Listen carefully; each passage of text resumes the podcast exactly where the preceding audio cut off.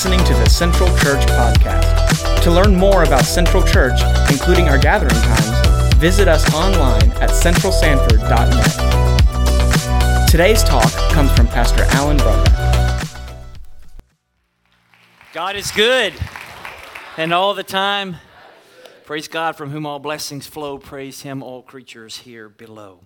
Well, this morning we have a lot to celebrate. We want to celebrate those who made that decision, that step to publicly proclaim their faith in Jesus Christ. But also today we need to pray for our nation.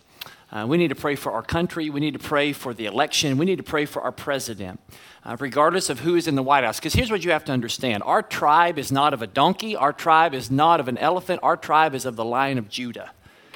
And we serve Him, and we follow Him. But we need to pray. And you're going to be getting a, an email in the next week or so that's going to give you a guide on how to pray for this election. And we want to make sure that you, we as a church, are praying for our nation. So let's pray right now. Father in heaven, how desperately do we need you this morning? Father, our nation needs you. The Bible says, blessed is the nation whose God is the Lord. But Father, our nation is not following you. So God, we pray that we, the church, would stand up, that we would stand out, that we wouldn't find our identity in the Democrat or Republican Party, but we would find our identity in Jesus Christ. But Lord, we pray today that you would bless our leaders. The Bible says that we are to do that. The Bible commands us to pray for those in leadership. So Father, we want to pray for our president today. We want to pray, God, for his wisdom, but also we want to pray for his recovery. God, we ask that you help him and the First Lady to heal from this virus. God, we pray for others in Congress that are suffering also with this virus. We pray for those in our nation that are suffering. And God, I pray that your kingdom would come and your will be done, because it doesn't matter who's in the White House, because we know who's in the throne room. And Lord, we are trusting you today. So God, we pray that the words of my mouth and the meditations of all of our heart would please you today. In Jesus' name, amen. Praise God. Take your copy of God's Word and turn to Genesis chapter sixteen. We have a lot of sermon to cover in just a few minutes to get there. So Genesis sixteen is where we'll be this morning. And if this is your first time, we are honored that you came to be with us on a rainy Sunday morning, and especially the nine thirty service. So thank you for being here. And those of you watching online, God bless you. Let's stand as we read God's Word. Genesis chapter sixteen and verse number one. The Bible says, now Sarah, Abram's wife, had borne him no children. She had a female Egyptian serv- servant whose name was Hagar. And Sarah said to Abram, behold, now the Lord has prevented me from bearing children. Go into my servant, and it may be that I shall obtain children by her. And Abram listened to the voice of Sarai. So after Abram had lived ten years in the land of Canaan, Sarai, Abram's wife, took Hagar the Egyptian, her servant, and gave her to Abram, her husband, as a wife. And he went into Hagar, and she conceived. And when she saw that she had conceived, she looked with contempt upon her mistress, on Sarah. And Sarai said to Abram, may the wrong done to me be on you. I gave my servant to your embrace, and when she saw that she had conceived, she looked on me with contempt. May the Lord judge between you and me. And Abram said to Sarai, behold, your servant is in your power. Do to her as you please. And Sarah dealt harshly with her, and she fled from her. Verse seven. The angel of the Lord found her, this is Hagar, by the spring of water in the wilderness, the spring on the way to Shur. Now skip down to verse thirteen. So she called the name of the Lord who spoke to her, you are a God of seeing. For she said, truly here I have seen him who looks after me. You may be seated. How many of you really enjoy waiting? The great theologian Tom Petty said, waiting is the hardest part. Anyone who knows me at all knows that I don't enjoy waiting. Most people uh, don't like to wait. We like things that are fast. We we love fast food.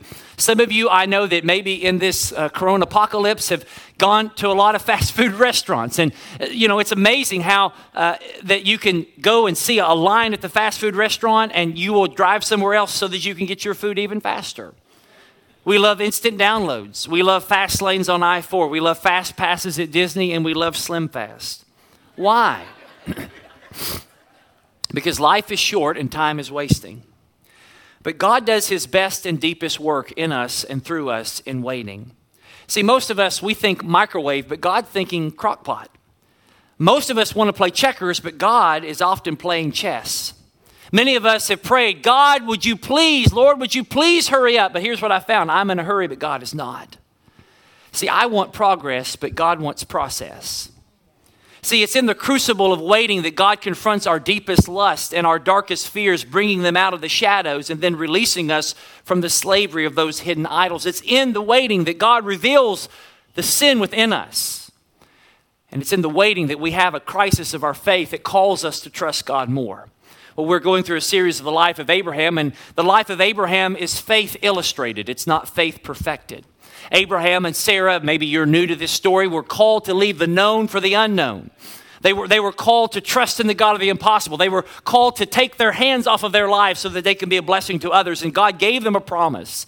He promised that he would bless them, that he would make Abram's name great, and that through Abram they would be a great and mighty nation. All the promises of God given to Abram hinged on one thing: having a son. Abram and Sarah have been waiting for now over a decade. Nothing has happened. Could you imagine waiting a decade for something? And in their frustration, Abram and Sarah decide to take matters in their own hands. And rather than trust and wait in God, they decide to plan and scheme. And here's what I want you to learn this morning from the whole message: that when we don't wait on God, we do crazy things and forget all that God has promised to us and has done for us. Now, in this, we're going to see three characters.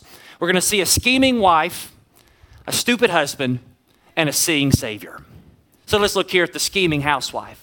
In verse number one, we're inter- reintroduced to Sarai, who is Abram's wife.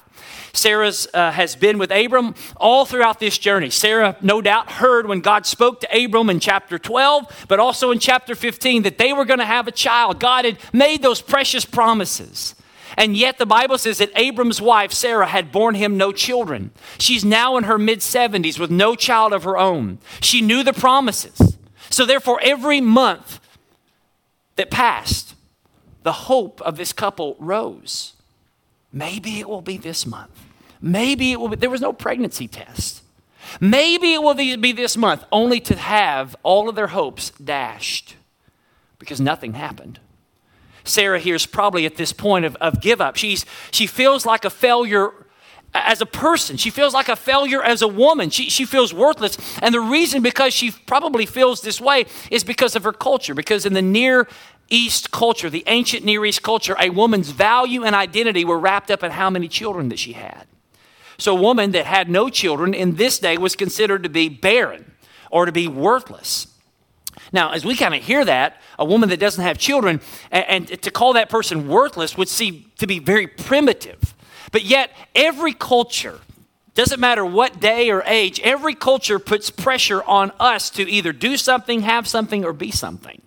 So whether it's the ancient Near East culture that said that a woman is worthless unless she had a child, or it's the American culture that talks about fitness or followers or financial status or fashion or education or parenting or body type or marital status or career, it doesn't matter. Each and every culture puts upon pressure. Each and every family puts upon pressure. And so regardless of the period that you're in, there's always pressure and expectation on you to perform. And therefore, if you do not do what that culture perceives that you should, should do, or if you are not what the culture says that you should be, then you are considered to be barren. You're considered to be worthless.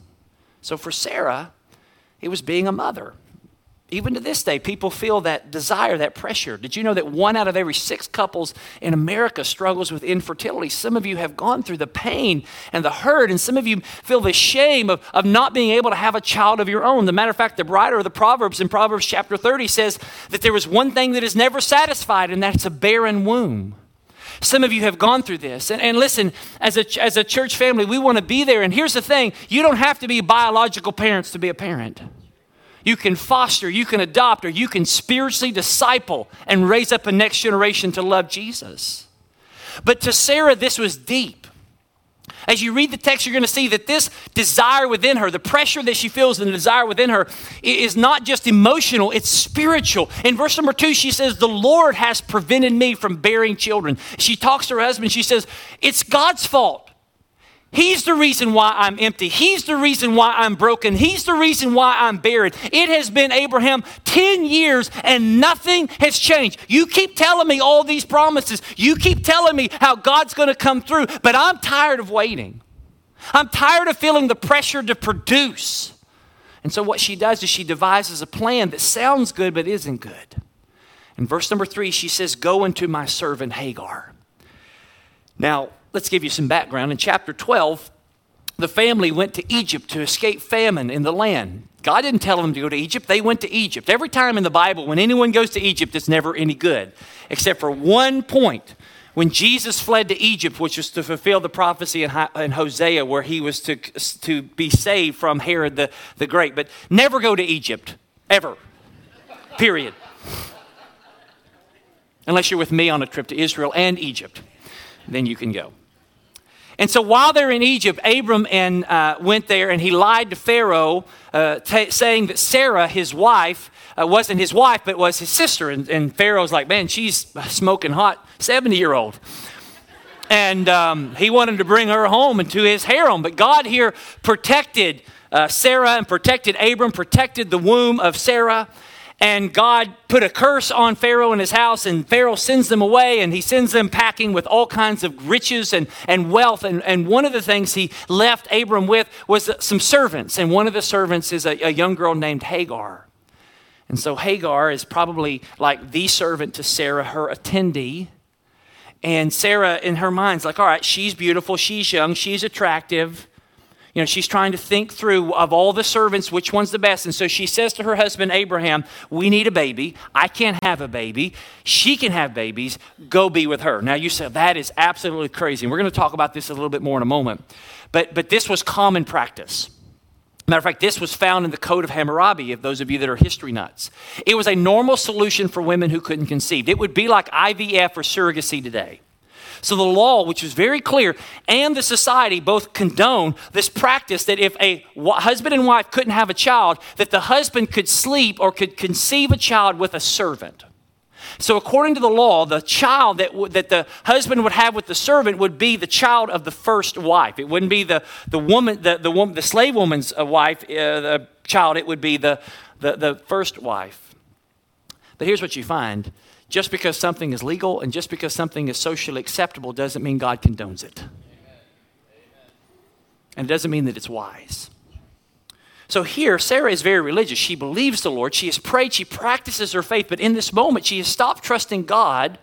She stopped trusting that God was going to give her a son of her own. So maybe in her mind, she's saying, you know what? Maybe what God has been doing, Abraham, this entire time is he's been waiting on us to do something. Maybe, you know, we, we've been doing a lot of things, but maybe we need to try something else. And so maybe we should do this. And maybe God is, is a God that says he helps those who help themselves. And so it's not working with you and me. Here's this young girl, Hagar. Let's do this because this will make things quicker. So the, the question that Hagar or that, that Sarah doesn't ask is what is right. She asks what will work. Because in, in her mind, the ends is what's going to justify the means. And the reason why she's so into doing it now is because of what she really wanted. Because in this moment, she had to choose between trusting God and having a baby. And which one did she choose? The baby. She let the questions and desires of her heart dictate the faith of her life. And so she chooses to rush it instead of waiting for the promise to come to her. She wants to pursue the promise and go after it herself. But here's what you have to understand. That's not what God wants for us. God isn't just saying, listen, you've got to pursue it and get ahead of me. No, he's saying, wait for me. Let things come to you. You don't have to chase everything. Now, as a young person, that's been a struggle in my life. I don't like to wait, but here's what I learned about waiting. Waiting reveals things about our lives that few things do. See, this woman was willing to let her husband sleep with another woman just to get what she wanted. She was in a hurry, and the waiting has revealed who her real God and who her real salvation was. It was this child. She knows, she shows here that what she was really after, what she really wanted, what the culture said she needed to be normal, was a baby. She wanted a baby more than she wanted to trust in God. But the problem is she didn't see the long-term consequences to what she thought was a short-term solution. So she set aside trusting God to make things happen without considering the cost. Why? Why would she do this? I mean, you think about this. Why would anybody do this? Because in her mind, apart from having a baby, she could never truly be loved or be somebody. Here's a woman who is supposed to be free. But yet she is more enslaved than the slaves that live underneath her. She was enslaved to her own desires and the cultural expectations around her. And you say, well, wow, that's Sarah. What? Nothing about me. But if you have to understand, all of us have our own things that we're enslaved to. What is the thing that you're enslaved to? What is the thing that you dream and scheme about? What is the thing that you feel like you have to have or you have to do or you have to achieve to be valued or to be loved or to be somebody in the eyes of your family or friends or the culture around you? What is that? For years and years and years in my life, and I don't mind going ahead and sharing some confession here, for years and years and years in my life, a struggle has been building up a big church and having a big ministry and a huge influence. And that's been a struggle in my heart.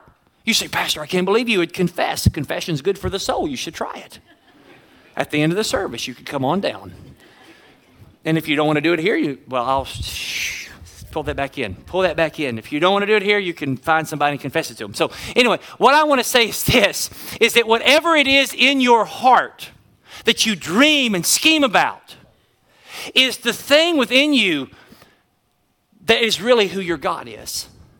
When it comes to choosing between waiting and trusting God or planning and scheming, what are you going to choose? Because the waiting will reveal what truly is your God.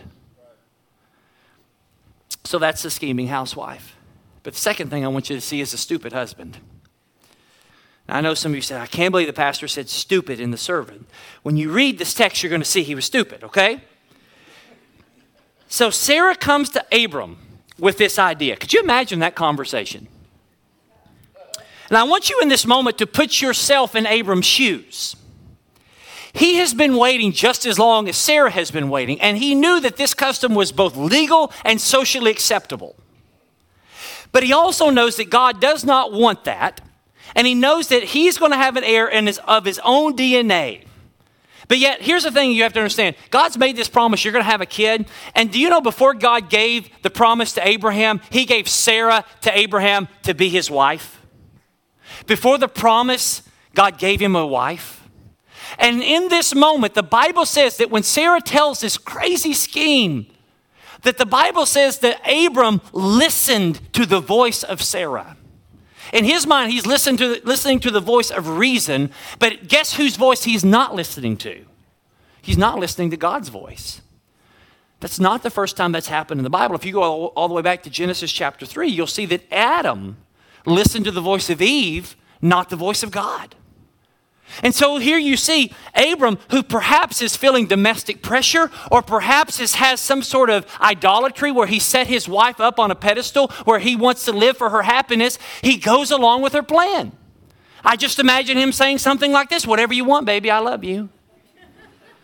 I'll do this for you. I know she's fifty years younger, and I know how much this means to you, and I promise you I won't enjoy it. But because I love you, I'll do it. Now, my first reaction, if my wife were to come to me and say this, is I would say, is this a test? Because sometimes my wife will tell me to do something just to see my reaction. It'd be like my wife coming to me and saying, you know what, Alan, I've been thinking, why don't you go play golf all day with your friends, go out and have a nice lunch. Matter of fact, be gone all day. I'll stay here, clean the house, take care of the kids, and be happy when you come home. Let me tell you something, men, they never mean it. They never mean it. And there's a man of years of experience that's messed up more than any of us in this room. But the reason my wife, this is like a, you know, like on the radio, it says this is a warning, this is this is a test, it's only a test. This is not a severe thunderstorm, like this is just a test. That's what needs going in your mind if your wife ever comes up to you and says, hey, you know what, I got a friend, we can't have kids. Why don't you sleep with her and we'll have a kid with her? Listen, guys, don't do it, all right? Just don't do it, all right? And I know this is nine thirty service, it's already gone off the rails. But here is the dilemma. Abram knew that to receive the promise, he needed to have an heir of his own D N A because he already came up, hey, what about this dude from Damascus, Eleazar? And God says, no, you're going to have a kid from your own loins. Yes. And so there's a dilemma here. Does he listen to the voice of reason or does he listen to the voice of God?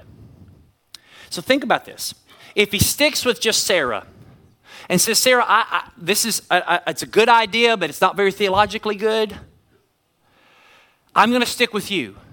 If he were to stick with, with Sarah, he would be trusting in God's promises to provide a miracle. That, that if he chooses to trust that God's going to do even what it doesn't seem to be physically possible, he knows that he's just going to trust in divine intervention. But, but if he goes with Sarah's plan, he's going to then put his trust in himself and what he can do and what he can control. And he's now here going to put his trust in self-achievement. So the dilemma was this: do I trust in divine intervention or do I trust in self-achievement? Later on, and this is going to be eye-opening for some of you Bible scholars, in Galatians chapter four, Paul's going to use the story here of Abraham and Hagar and Sarah as an illustration of being saved by faith or trying to save yourself by works. He's going to say, Paul's going to say that when you turn to obeying the law to bring yourself closer to God, you are pursuing the way of Hagar.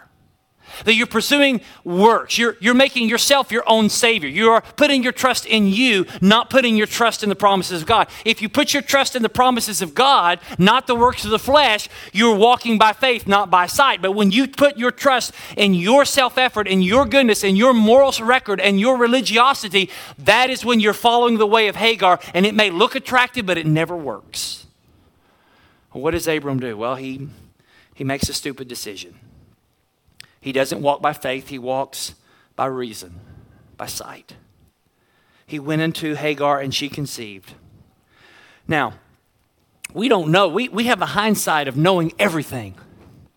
But I'm assuming that in that moment, Abraham finds out he's going to be a daddy. It worked. And immediately she is pregnant. And Abram and Sarah probably thought, this must be a sign from God. It worked. But here's what I've learned. Bad decisions work for a little while.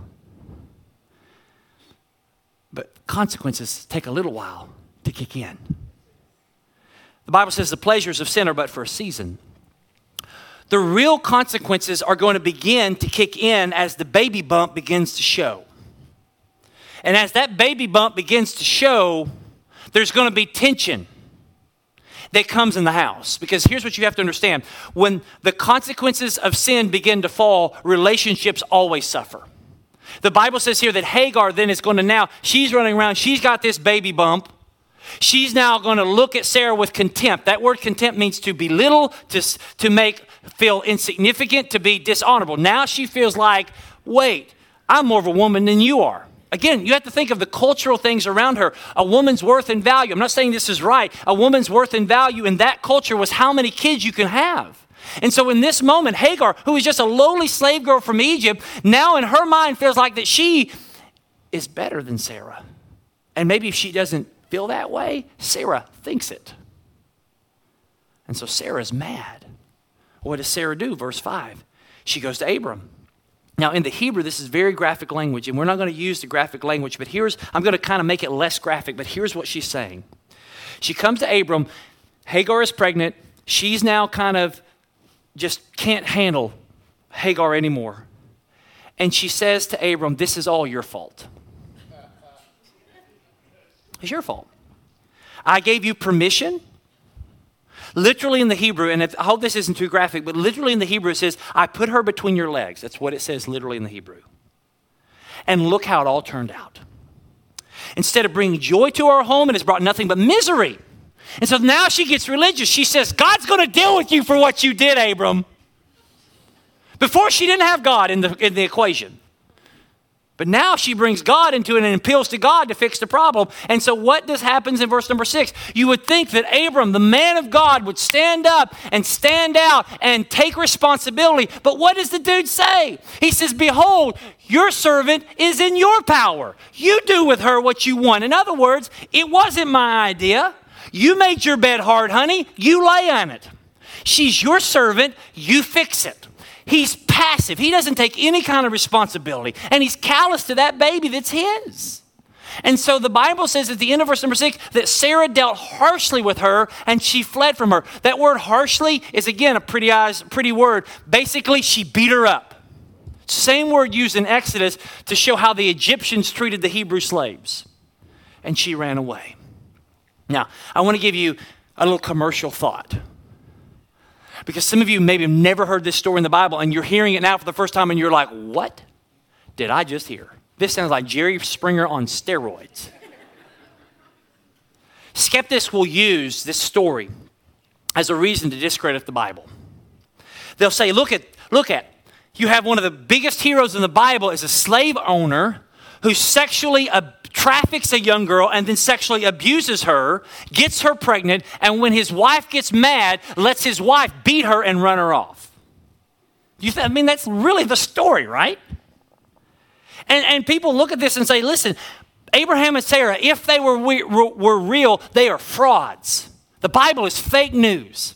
And here's what I found. When people, and I've had people discredit the Bible because of this, and, they, and they'll do it, but here's what I found. People will discredit the Bible without truly reading the Bible. Yes. Because here's what you got to understand. I am not condoning anything that Abram and Sarah did here. But the Bible is not a book of virtues with moral stories. The Bible is a real book. It's a gospel book. It's a story of God's intervening grace and goodness to messed up people who don't appreciate it.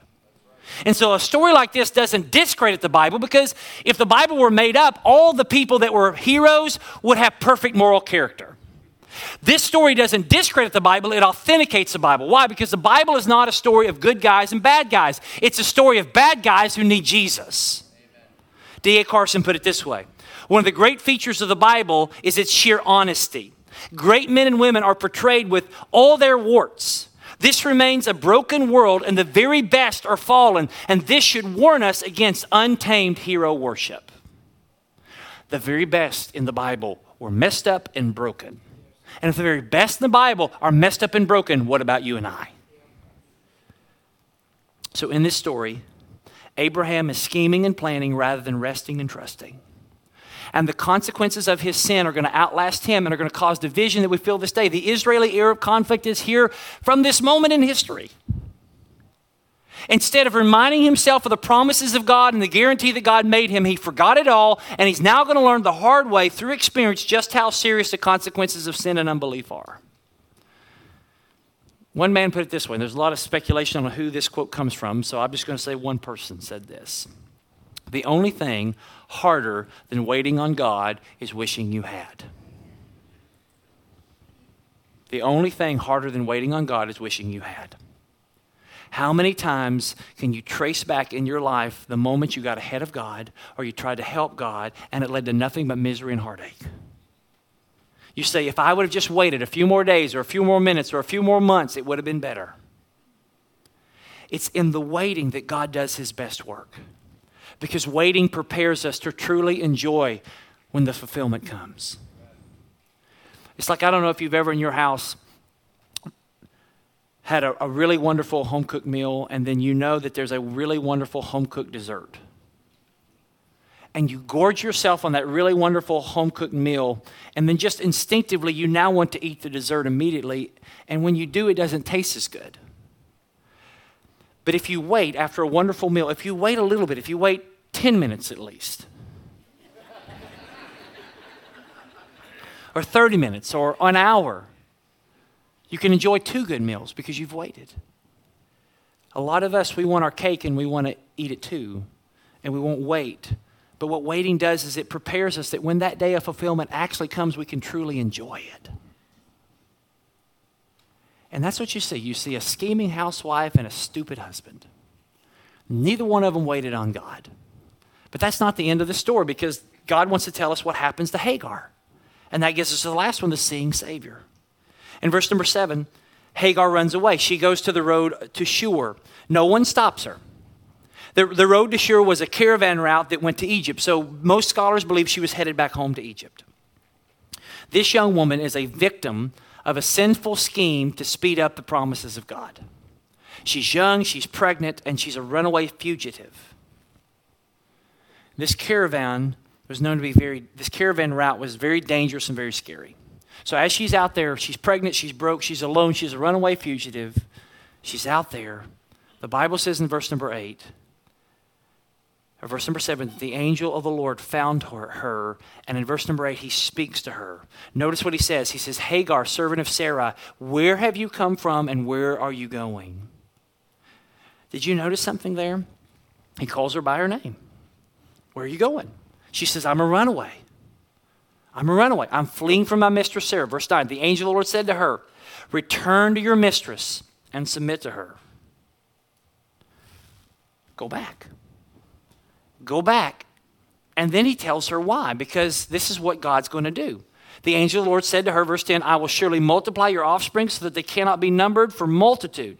And then the angel of the Lord said to her, behold, you are pregnant and shall bear a son. You shall call his name Ishmael, because the Lord has listened to your affliction. He shall be a wild donkey of a man. His hand will be against everyone, and everyone's hand against him, and he shall dwell over against all of his kinsmen.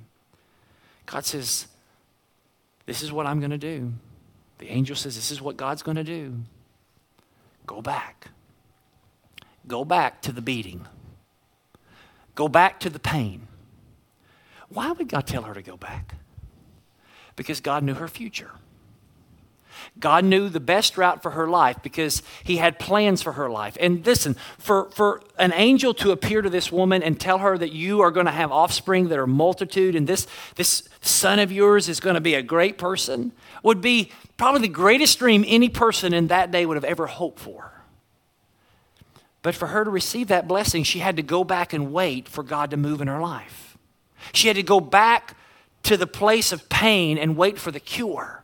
She had to wait for the hope and promises that God gave her for her future. And listen, what I found, sometimes God calls us to do things that are difficult, but they're on a greater way, they're on a way to a greater blessing. Sometimes God calls us to do things that are difficult but are on the way of a greater blessing. And God in this text promises her that he's going to protect her, and he reassures her that he sees her and that he cares for her. He even gives a, a name for the baby. Ishmael. God hears. And in this moment, God, God, the angel of the Lord says, I've been listening. I, I, I, it's not just me and the Chinese. It's me. I'm watching. I'm listening. I know your pain. And your son, he is going to be a great man. I've heard your cries. I see your life. This kid's going to be a wild donkey. Now, that would be kind of scary. Your kid's going to be a wild donkey. And you're like, is he going to kick a lot in the womb? Or what's going to happen here? He's going to be famous. And we know this. Listen, this is the Arabs. To this day, there's strife and division. So what does she say in verse thirteen? This sermon has just gone completely downhill, but let's get to verse thirteen at least. She called the name of the Lord who spoke to her, you are the God of seeing, or you are the God who sees me. El Roi. El Roi. You are the God who looks after me. And she says, truly I have seen him who looks after me. Now, in the Hebrew, there's a little bit a little bit more of a nuance that she is amazed. She says, how can I see the God who sees me and still be alive? How and why would the creator of the universe come to a lonely pregnant woman on the road to Egypt and call her by her name and give her precious promises? Well, who's the angel of the Lord? It's not an angel of the Lord. It's the angel of the Lord. It's God. And, you know, normally, as, as we've gotten into the Bible here, normally when God shows up, there's smoke, there's fire, there's shock, there's awe, there's thunder, there's darkness. That was chapter fifteen. But here God comes in a very ordinary way, in a very accessible way, saying to her, I will surely multiply your offspring. Who is that? Scholars say it's the pre-incarnate Jesus. Isaiah fifty-seven, verse fifteen It says, for thus says the one who is high and lifted up, who inhabits eternity, whose name is holy. I dwell in the high and holy place, and also with him who is contrite and lowly in spirit, to revive the spirit of the lowly and to revive the heart of the contrite. The high and holy dwells with the meek and lowly. We see that in the person of Jesus. Because Jesus is the glory of God who has come near to us in grace. Jesus is the one who saw her rejection, who heard her cries. He knew her entire situation. He knew her past, her present, and her future. And why is it that God would hear and care for a single mother? Why would God even know and care about us? It's because of Jesus. See, Ishmael means God hears. El Roi means God sees. Emmanuel means God is with us. The God who sees us is the God who hears us, who came here to be with us. He knows your name. He knows your pain. He hears your cries. and he loves you just the same. And he's here. How can I know that? Because Jesus was cast out. Jesus was treated harshly. Did you know that Jesus was rejected for nothing that he did? He was beaten for nothing that he did. He was put on a cross for nothing that he did. And God the Father even turns his face away and refused to hear his cry, so that Jesus said on the cross, "My God, my God, why have you forsaken me?" When Jesus cried out on the cross, he heard nothing but silence. So that when you and I cry out to God, he hears us and responds to us in love. See, God did not look at his son on the cross so that he could look at us with love, so that we can look to him by faith.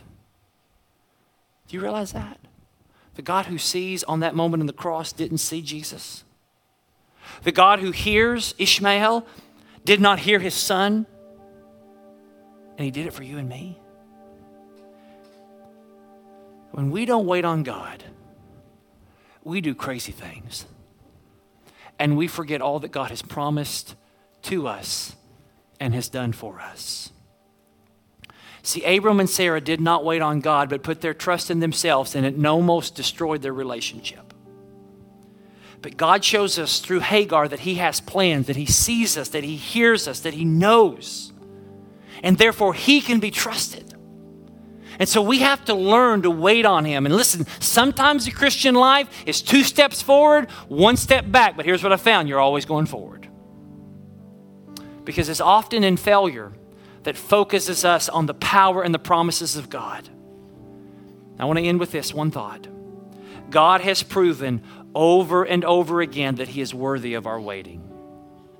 So why won't we wait on him? You know, waiting by definition has something hoped for at the end of the wait. God never promises that our seasons of waiting will end by receiving exactly what we want. Not all infertility ends with a baby. Not all cancer ends with a cure. Not all singleness ends with a spouse. Not all seasons end with a championship. And you know what that means? It means that our hope cannot be anchored in the thing we're waiting for. Our hope has to be anchored in the one we're trusting in. And his name is Jesus. Because in the waiting, in the searching, in the healing and the hurting, like a blessing buried in the broken pieces. Every minute, every moment where I've been and where I'm going, even when I didn't know it or couldn't see it, there was Jesus. And for you this morning, whatever you're going through, Jesus is here. He can save you. You don't have to trust in your flesh to earn a favor from God so that you can maybe go to heaven. You can just by faith put your trust in Jesus, what he did for you on the cross. You can trust him. Those of you that are waiting on a cure, those of you that are waiting on a job, those of you that are waiting on a spouse, those of you that are waiting on a promise, wait. They that wait upon the Lord shall renew their strength. Wait on the Lord. Trust in him. Wait on the Lord. Because good things come to those who wait. This morning, we're going to, in a moment, be taking communion. Hopefully you were able to get those elements. And before we do so, I want to have a time of prayer. Then we're going to have a song that I want you to hear that I feel like God will hopefully bless your heart with. But if you're here this morning and you're online or you're in this room and you need Jesus, or you need somebody to pray with you, or you're struggling, or maybe you need to have someone talk with you today, we want to be there for you. And you can text into this number, four oh seven, three three eight, four oh two four. And you can text in here, or you can go to our Next Steps room, or you can go see somebody here in our lobby that would love to point you where you need to go to talk to somebody. But if you need to make a decision for Christ, do so today. Let's pray. Father in heaven, we thank you for Jesus. We thank you for the gospel of Jesus Christ. God, I pray that you would help us to trust you, to wait for you, to look to you and not ourselves, to not put our hope in our flesh and what we can do and our dreaming and our scheming, but to trust wholly in Jesus. Father, I pray this morning for those that are online, that are watching, that God, they're struggling with some things, that God, today they would put their trust in you, and maybe they would text to this number. Maybe someone in this room needs to give their heart to you. Father, would today be that day of salvation? Father, we love you and we trust you. In Jesus' name, amen. Thank you again for listening to the Central Church Podcast. For more information on how to take your next step, visit us online at central sanford dot net.